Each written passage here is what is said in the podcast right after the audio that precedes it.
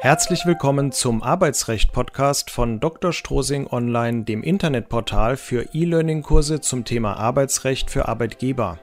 Wenn Sie sich mit Schulungsvideos zum Arbeitsrecht aus der Cloud ganz einfach online weiterbilden möchten, dann finden Sie alle Infos zu den Online-Kursen unter drstrosingonline.de.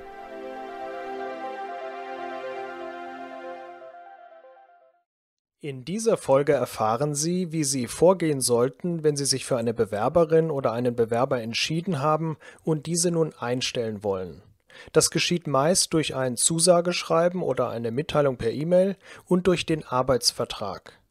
Aber bereits das Zusageschreiben birgt kostenträchtige Stolperfallen, wenn Sie Fehler bei der Formulierung machen.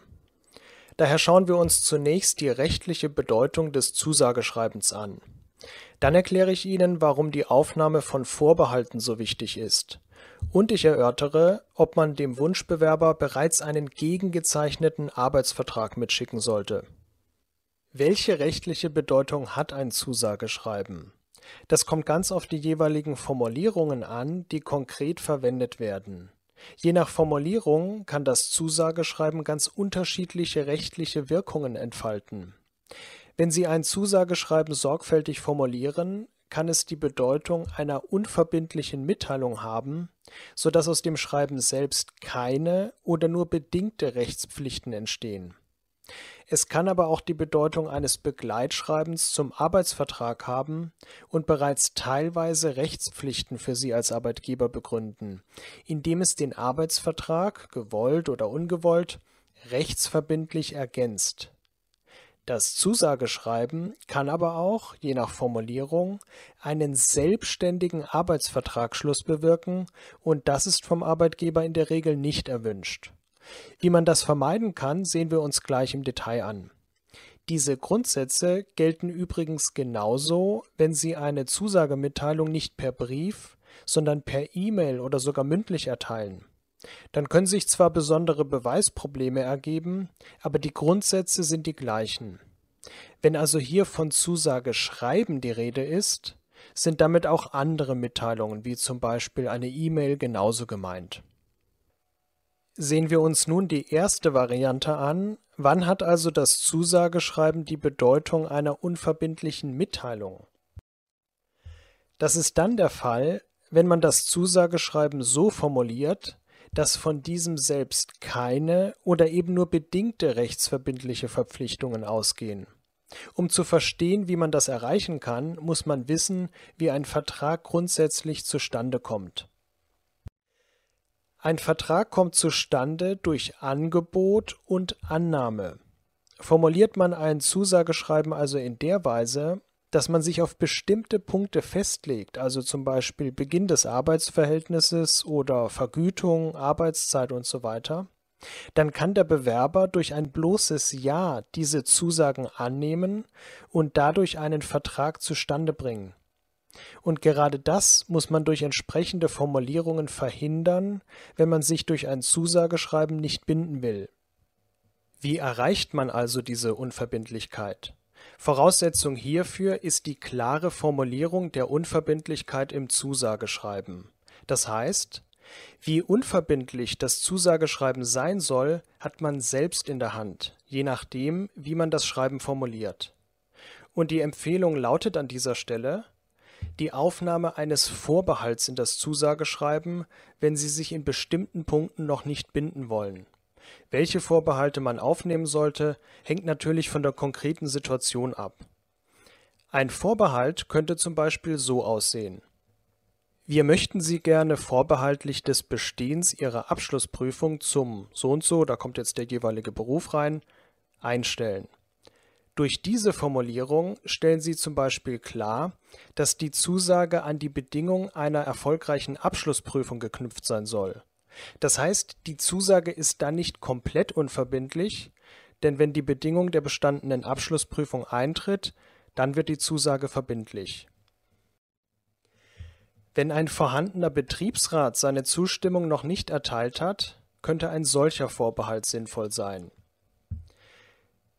Wir möchten Sie gerne vorbehaltlich der Zustimmung unseres Betriebsrats einstellen. Was ist nun mit dem Begleitschreiben zum Arbeitsvertrag gemeint? Damit ist die Situation gemeint, in der Sie dem Zusageschreiben einen Arbeitsvertrag beifügen und den Bewerber auffordern, diesen unterschrieben zurückzuschicken. In der Situation könnte man meinen, rechtsverbindlich wird nur das, was im Arbeitsvertrag steht. Und das ist im Normalfall auch richtig. Es kann aber passieren, dass auch Angaben aus dem Zusageschreiben Vertragsbestandteil werden und damit genauso rechtsverbindlich sind wie der Arbeitsvertrag selbst.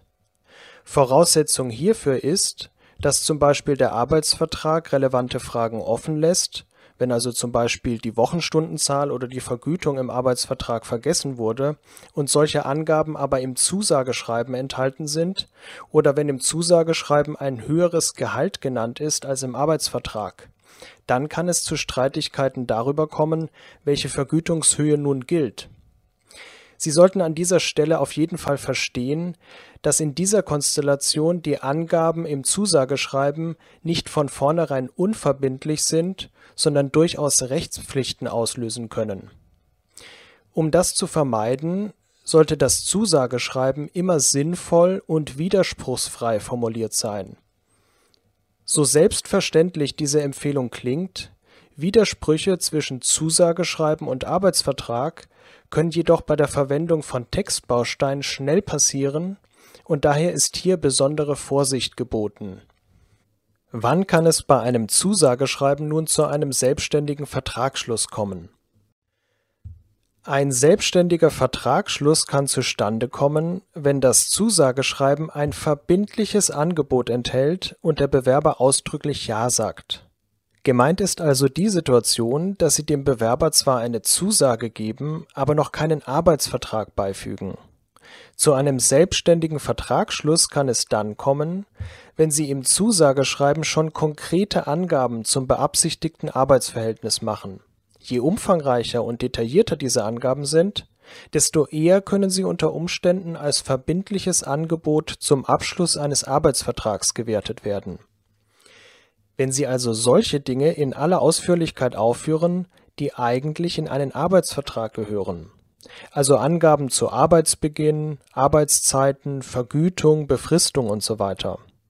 Wenn Sie solche Angaben unkommentiert in ein Zusageschreiben aufnehmen, etwa mit einem Einführungssatz Wir freuen uns, Ihnen mitteilen zu können, dass wir Sie unter folgenden Bedingungen einstellen wollen, dann könnte ein bloßes Ja des Bewerbers zum Vertragsschluss führen. Um das zu verhindern, gilt folgende Empfehlung.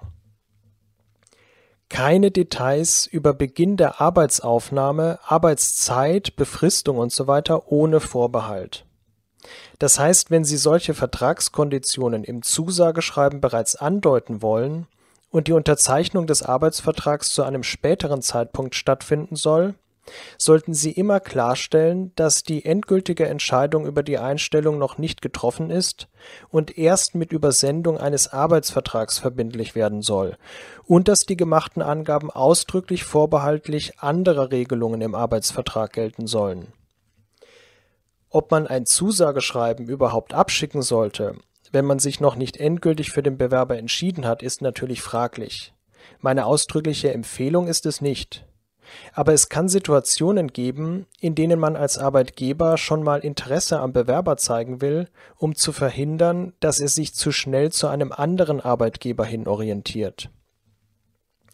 Für den Fall möchte ich Sie hier nur sensibilisieren, dass voreilige Angaben in einem solchen frühen Zusageschreiben eben zu einem selbstständigen Vertragsschluss führen können, wenn man keine entsprechenden Vorbehalte aufnimmt. Wenden wir uns nun noch der Frage zu, ob man den Bewerbern, für die man sich entschieden hat, bereits einen gegengezeichneten Arbeitsvertrag zuschicken sollte von dieser Praxis machen einige Arbeitgeber gerne Gebrauch, das heißt der Arbeitgeber unterschreibt den Vertrag schon mal und schickt ihn so an den Bewerber mit der Aufforderung, den Vertrag ebenfalls zu unterschreiben und zurückzuschicken.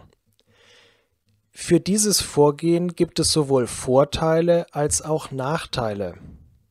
Wenn es Ihnen als Arbeitgeber darum geht, den Wunschbewerber unbedingt zu bekommen, weil Sie vielleicht wenige oder gar keine Alternativen haben, dann bauen Sie mit der Übersendung eines unterschriebenen Arbeitsvertrags natürlich schon ein gewisses Vertrauen auf.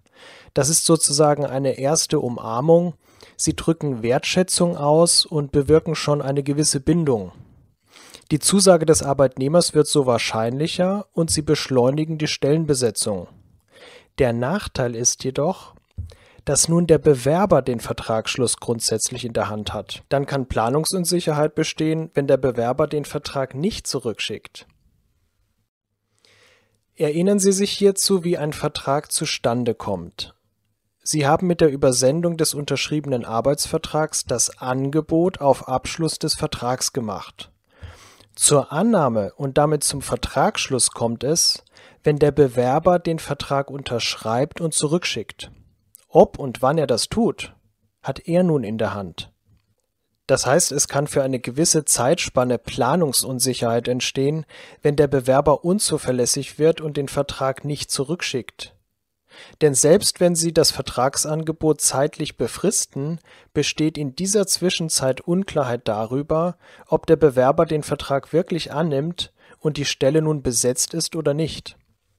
Wenn Sie rechtlich auf Nummer sicher gehen wollen, lautet daher die Empfehlung, Sie sollten den Arbeitsvertrag vorsichtshalber nicht gegengezeichnet verschicken, denn andernfalls könnte irgendwann einmal der Arbeitsvertrag von beiden Seiten unterschrieben auftauchen und es entsteht Streit darüber, ob der Vertrag vom Bewerber rechtzeitig unterschrieben wurde und Sie als Arbeitgeber noch an Ihr Angebot gebunden sind Unabhängig davon, ob Sie den Arbeitsvertrag gegengezeichnet verschicken oder nicht, sollten Sie das Vertragsangebot immer zeitlich befristen und diese Befristung ausdrücklich in das Begleitschreiben aufnehmen.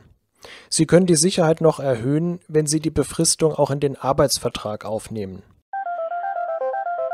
Vielen Dank fürs Zuhören. Wenn Sie mehr erfahren möchten zum Thema Arbeitsrecht für Arbeitgeber, dann gehen Sie jetzt auf drstrosingonline.de/newsletter.